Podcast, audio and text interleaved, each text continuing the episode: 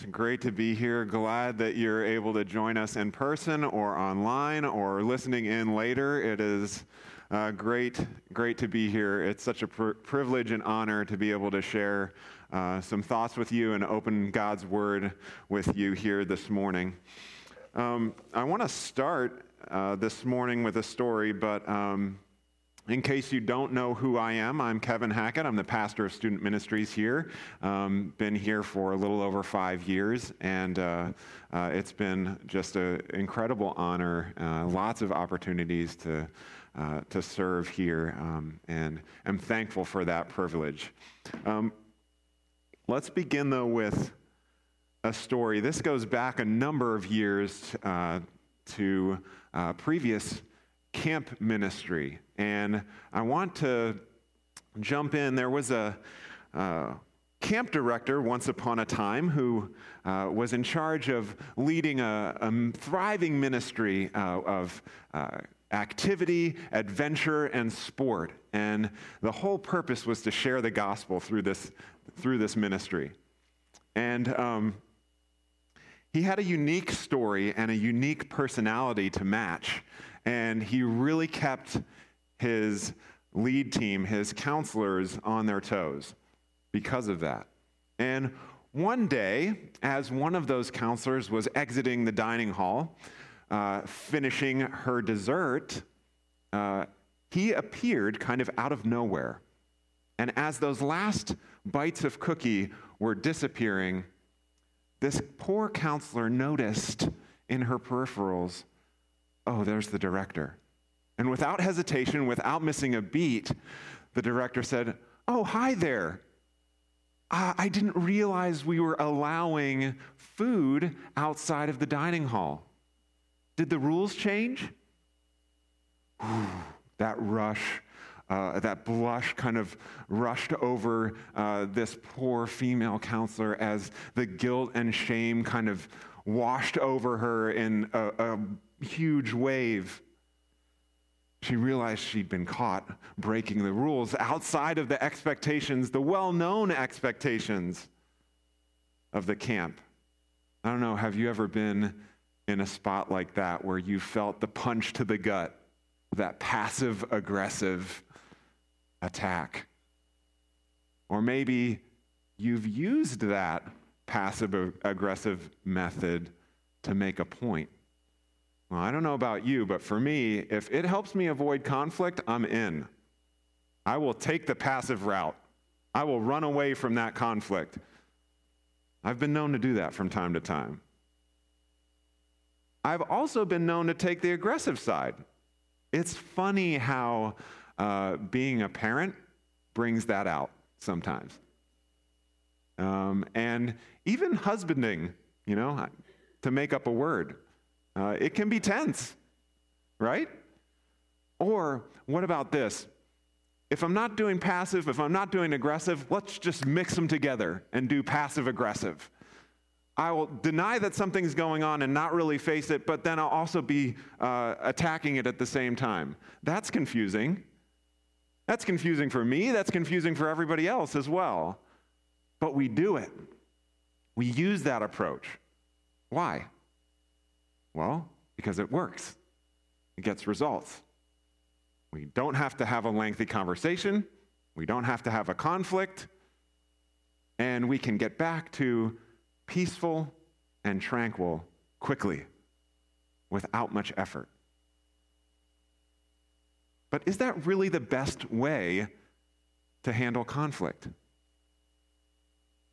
Is peaceful really the best thing for us to be aiming at.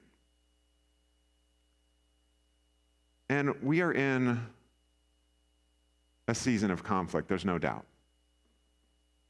Um, there's conflict all around us. There's always been conflict. Whenever you get human beings together, there's conflict. But it's just a little bit harder to ignore in this season that we're in, I think. It's an election se- season, there's racial injustice, the headlines report shootings, riots, and not to mention, there's a global pandemic that's changing the definition of school and work, bringing the office and the classroom crashing into the family space, into the space of our homes. That's the reality that we're living in. So we need, we absolutely have to figure out how to do conflict well. And like I said, we can attack it. We can go after it hard. We can be really aggressive. Or we can just deny it, pretend it doesn't exist, and sweep it under the rug and go passive. Or combine the two. But I want to suggest that there is a better way. That's dependent on God's method, message, method, and character. If we allow that to guide and lead us, we're going to be much better at doing what we're called to do. I think God is calling us to more than just peaceful, more than just the tranquility of that vacation res- resort by the ocean.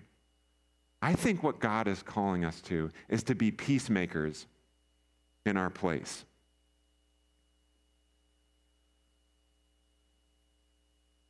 And I believe that making peace is about more than just aiming at peaceful.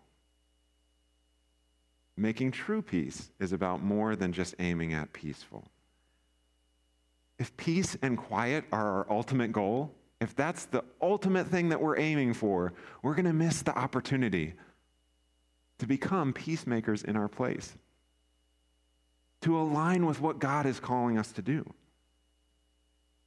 So, what's your goal been as a spouse, or a parent, or a friend?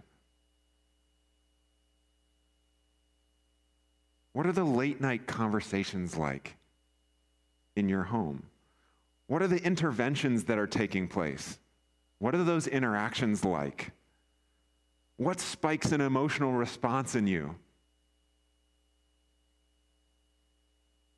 And what's really been bothering you lately? What's the live conflict that you're living in? Get there, get to that space. It shouldn't be hard. Is your aim in that space to change behavior or change people?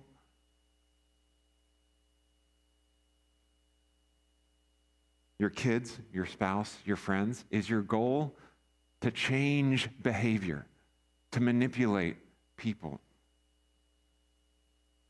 Or are you aiming at something else, something better? Now, so the title for this morning is Regarding Conciliation, if you read that fast. Reconciliation, pretty nifty, right? Okay. Um, being peacemakers in our place.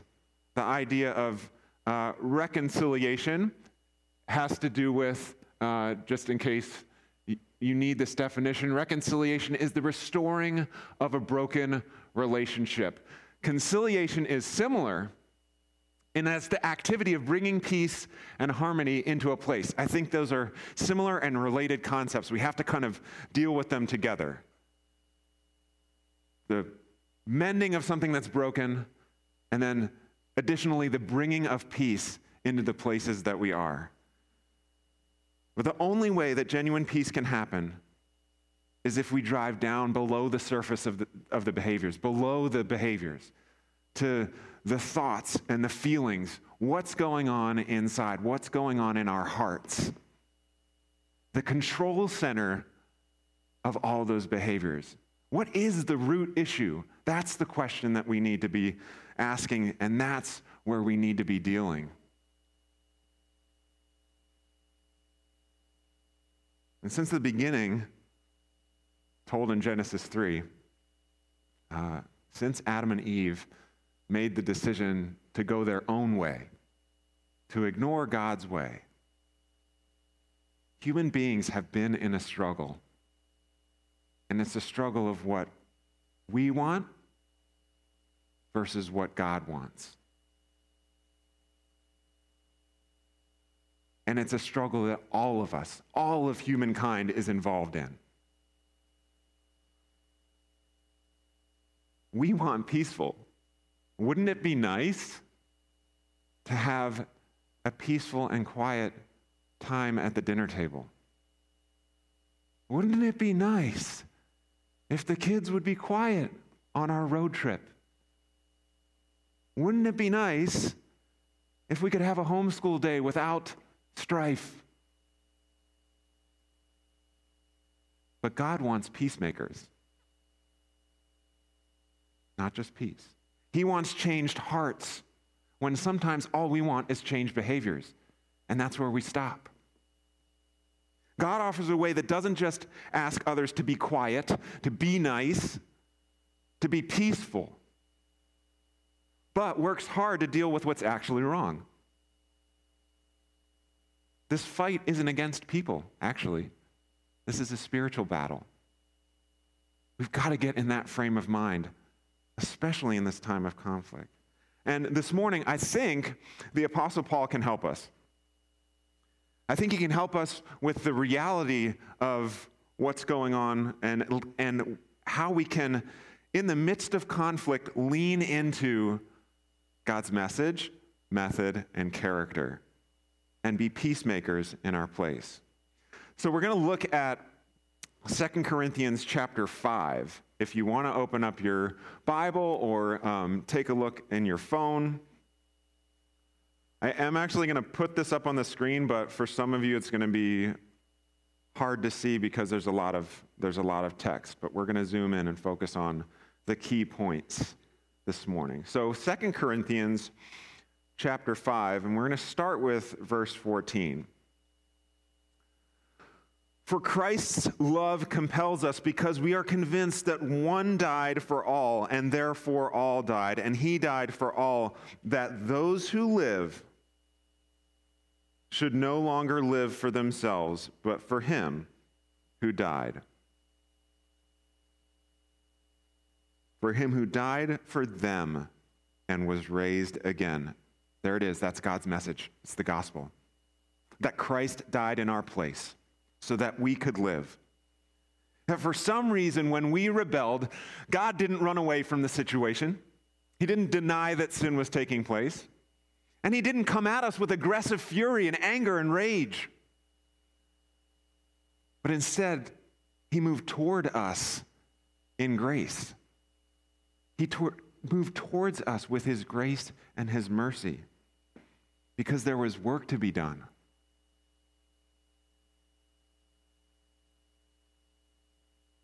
I think we've got to realize that we have a problem, and it's a problem of selfishness the selfishness of sin. It narrows our field of vision down to just me, myself, and I.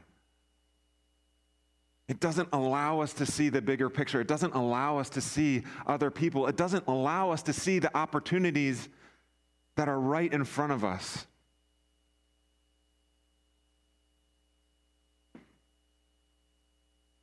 And it comes with the attitude maybe you've seen this in, in kids maybe even in adults.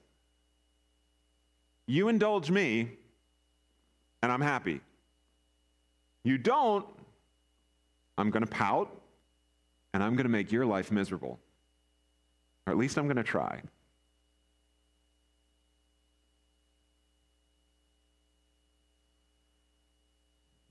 That's the sin God sent Jesus to die for. Let's go to verse 18. Skip down to 18. All this is from God who reconciled us to himself through Christ and gave us the ministry of reconciliation. That God was reconciling the world to himself in Christ, not counting people's sins against them. And he was committed to us the message of reconciliation. We are therefore Christ's ambassadors, as though God were making his appeal through us. We implore you, on Christ's behalf, be reconciled to God. There's God's method a ministry of reconciliation. A ministry of reconciliation. No longer living for ourselves, but for something more, to bring restoration to what's broken, to not run away from that, to be Christ's ambassadors, his heralds of the good news and being peacemakers. As we share the truth of the gospel, as He makes peace between us and God, we can share the good news. That's His method. Then finally, verse 21. God made him who had no sin to be sin for us, so that in him we might become the righteousness of God. There's God's character. God's character should be our compelling. Our aim is not tranquility, it's transformation. It's becoming, it's the process of becoming more and more like Him, the peacemaker.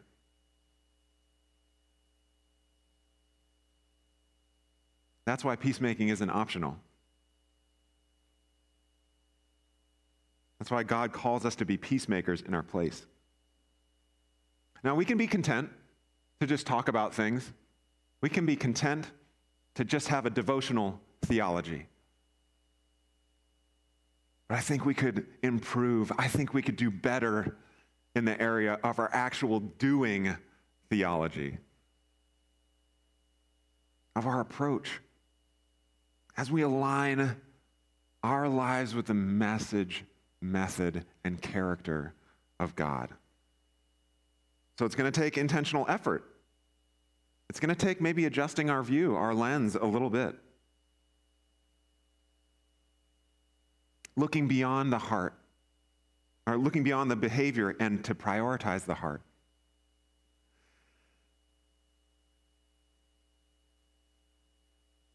In Philippians chapter 4, verse 9, Paul says, Whatever you have learned or received or heard from me or seen in me, put it into practice, and the God of peace will be with you. Are you willing to be a peacemaker in your place? Are you willing to put it into practice? And if so, how do we do it? To begin with, when we're in conflict, uh, I just want to look at two, two steps. Two things to walk through when you face conflict, when someone's done you wrong. It's fairly simple, fairly straightforward um, hopefully it's something that you can remember and put into practice right away. First thing is we can overlook it. Okay, I know that sounds passive, right? That sounds like a, a denial of the situation, but listen to how intentional it is. Listen to how the decision is made in this process to overlook an offense. If the offense is something that you can overlook, if it's, if it's minor, it means you commit to truly overlooking the offense. And it means you make a promise to yourself. I promise I will not think about this incident. I promise I will not bring this incident up and use it against the other. I promise I will not talk to the other about this incident. I promise I will not allow this incident to stand in the way or hinder my relationship with the offender. This is a 100% full on commitment to not bring this up again. That's a decision of the will. You have to make that decision. You have to have assessed the wrong, you've had to consider it enough to really truly believe that you can overlook it. In 1 Corinthians chapter 13, verse 5, it says, um, Paul, as he's describing what loving Christian contact, conduct says, it, he says, It does not dishonor others, it is not self seeking, it is not easily angered, it keeps no record of wrongs. Now, you can't instantly erase the hard drive of your memory. You can't just say, I'm going to forget. But you can make an intentional decision to forgive and then let time and transformation help you with the forgetting.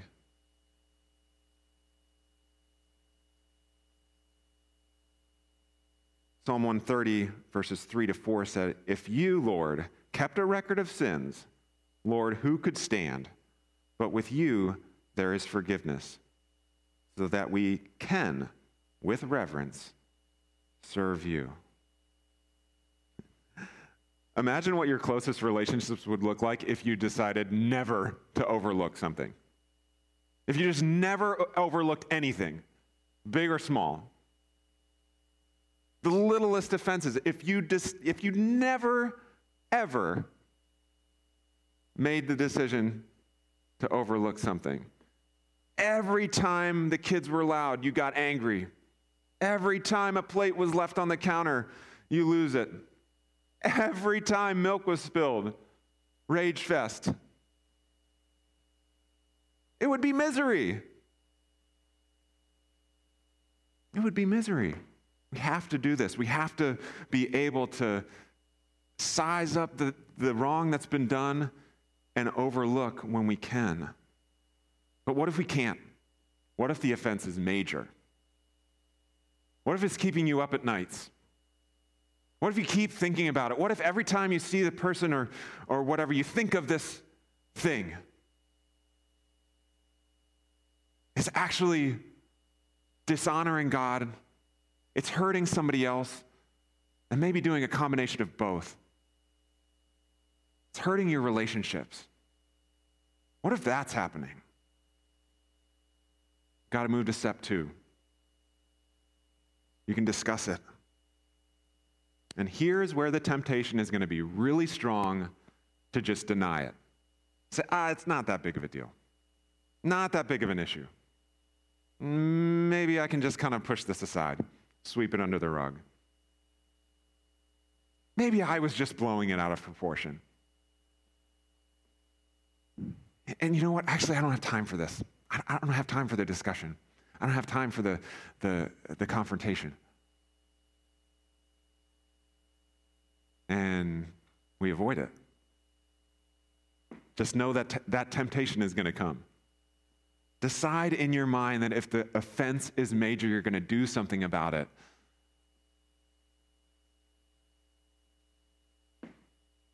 And you're going to do something about it that's more than just saying, I got to just stop this behavior. In parenting, I don't know how many times that thought has gone through my mind. I just got to stop this behavior. I just got to turn the volume down. I just got to stop this fight.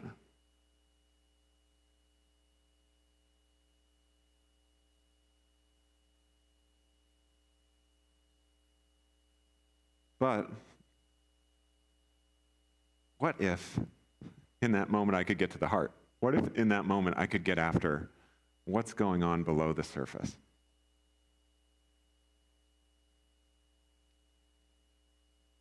And this is where it gets fun because now we get to do the heart work.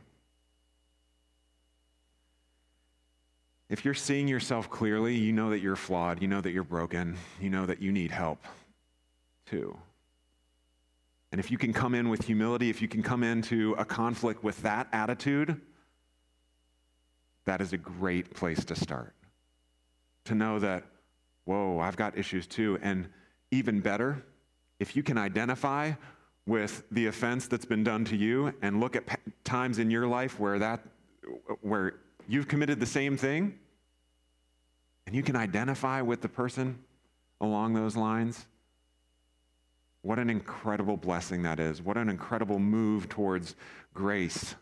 What an incredible move towards actual peacemaking that could be. So many times, so many times, I have rushed into a room where there's some kind of skirmish going on. And I have assessed the situation, figured it all out in my mind, and started laying down the law, Kevin's law, before I even have the facts, before I even know what's going on. Because I just want resolution immediately. I just want peaceful immediately. One of the most important steps in the process involves talking less and listening more. What, does it look like? I want to get real concrete here, take us into the home, take us into a situation, a hypothetical situation that could uh, happen. You could probably easily imagine this happening. Imagine uh, the scenario where you, as the parent, are in the kitchen. Little Johnny is out in the other room playing with his younger sister. Johnny's four years old, okay? Just to give you uh, an age range. We're talking about a four year old and a younger sister. All of a sudden, you hear a noise, a scream, and then the volume escalates and it turns into a full on scream cry. You run out into the room just in time to see little Johnny rip a truck from his sister's hands and then hit her. Okay, so in that moment, of course, you as the good Jesus follower take a deep breath and you say, you know what? I'm going to be a peacemaker in my place. No, that's not what happens. Your blood pressure skyrockets and you start yelling. You regress to the behavior of the kid. Well, at least that's happened to me. Maybe you're more mature than that. But now you have an opportunity. Now you have an opportunity to get beneath the behavior. What if in that moment God's grace fell on you and you were able to take a breath? You were able to calm your blood pressure and you were able to engage in an actual conversation and you were able to discuss it. What if instead of losing it, you were able to ask five simple questions? And these I want you to take with you.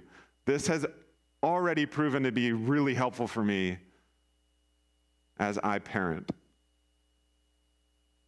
Ask little Johnny, what's going on? Give him an opportunity to tell his side of the story. Get some, get some uh, telling going on. Then, next, you can ask, what were you thinking and feeling as it was happening? Notice, I'm not saying, what did you do? What were you thinking and feeling? Those are heart questions. Those are getting beneath the surface of the behavior. The order is really important. Now we get to what did you do? Now we can connect whatever's going on in the heart with the behavior and see that, man, that behavior isn't a result of something outside of me, it isn't a result of some external trigger. It's actually because of something going on in my heart. And then, why did you do it? What were you seeking to accomplish? Motivation. Give them a chance to tell you what their motive was.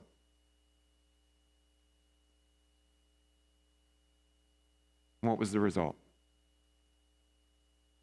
Now, let's look at this.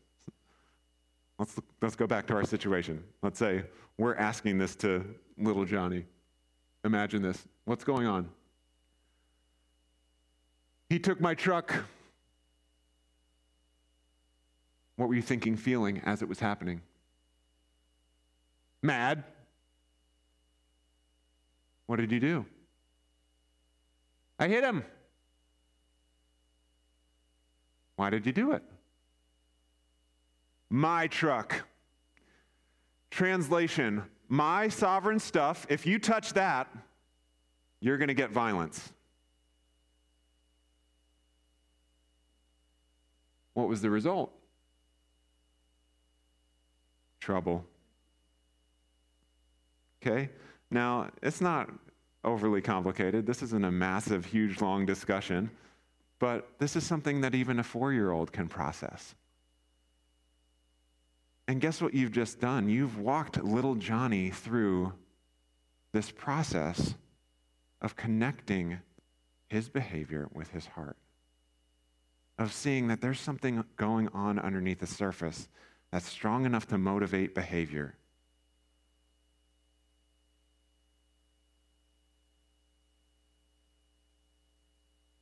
And you've just had a full on, grace filled conversation with a four year old that's helping him put the pieces together. He might not get it all, he might not understand it fully, but he's getting a glimpse of what grace centered interaction looks like rather than just me centered interaction. So, what if the conflict didn't surprise us as adults? What if the conflict didn't, didn't surprise us and instantly trigger us to get mad? What if our instinct was to make peace? What if our aim was to be peacemakers in our place? Let's go back to the story of our passive aggressive camp director for a second. Run that scenario through. The counselor was definitely in the wrong. She, she was outside of the guidelines of the camp. She made a mistake. But I think there was a greater mistake made. I think that that director, that camp director, missed an opportunity to go deeper, to get underneath the surface of behavior, and to get to the heart. What if instead of the passive aggressive approach, he had seen the opportunity to get at the heart? To one, overlook the minor infraction, or two, if it really was necessary, to have a conversation. To say, hey, look, beneath this, obedience is really important. The guidelines of the camp are there for a reason because we don't want critters running around the campus or in the cabins. And food attracts all the animals from the woods. Even below that, it's important that you demonstrate obedience because God's called us to be obedient. And we're setting an example for all the campers that are here.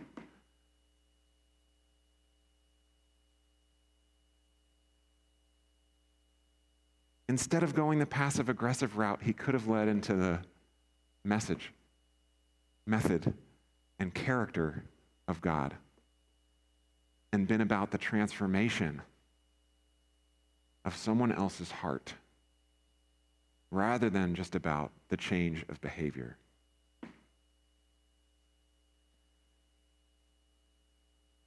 But we need help if this all seems like too much. This is too, too big of a responsibility. I ha- don't think that uh, I can handle it. If anxiety is your response, that's okay. If you're harboring regret, if you look back on your life and you're like, I have not been a good peacemaker, this is the, I do not have a good history with um, making peace with people and bringing, bringing peace to the place that I am. That's okay. If you're discouraged or you're ready to give up because you keep on trying but failing, that's okay. That just means that you're human and that you need help. And we can cry out to the only one who can help. We can look past the current moment to a destiny, to a certainty of heaven, and a promised portion that we are preparing to receive. We can use this moment of transformation. We could take this opportunity to point our spouses, to point our kids, to point our friends, to point our neighbors towards what true peace looks like what God means by shalom. And the good news is we don't do this alone. Philippians chapter 2, 13 says, For it is God who works in you to will and to act in order to fulfill his good purposes. Imagine if we did conflict better at home in that little microcosm of our larger world. What if we practiced there where it was safe and where the stakes weren't as high? And we took the lessons that we learned there about making peace and we brought them into all of our human interactions. What an incredible witness that would be. What an incredible move towards real shalom. Imagine if we made it our mission to be peacemakers in our place. I think we'd have a better understanding of what God meant by shalom. And maybe we might even get peaceful as the byproduct. Let's pray. Lord God, thank you so much for this morning. Thank you for the chance to be here, um, to be in your word. Lord, thank you for the opportunity to look at our hearts, to look at our own brokenness, to look at the cracks in our character, and to see that we can bring even brokenness and weakness to your feet, and you'll provide strength. That we can center our lives around worshiping you instead of ourselves and our little kingdoms. And that we can actually make it our aim to bring peace, to reconcile like you've reconciled us, to reconcile and do the hard work of forgiveness, and to do the hard work of discussion and conversation. Lord, help us to see the ways that we can identify with you, that we can identify with your message, your method, your character, and take that into every interaction so that we can be peacemakers in our place. God, we love you and we thank you in Jesus' name. Amen. All right, thank you. Now we have the uh, opportunity to go hang out um, outside in our, uh, just outside uh, in our parking lot, and we'd ask you to wear your mask and head that direction, and then uh, keep social distance as we as we congregate out there. Um,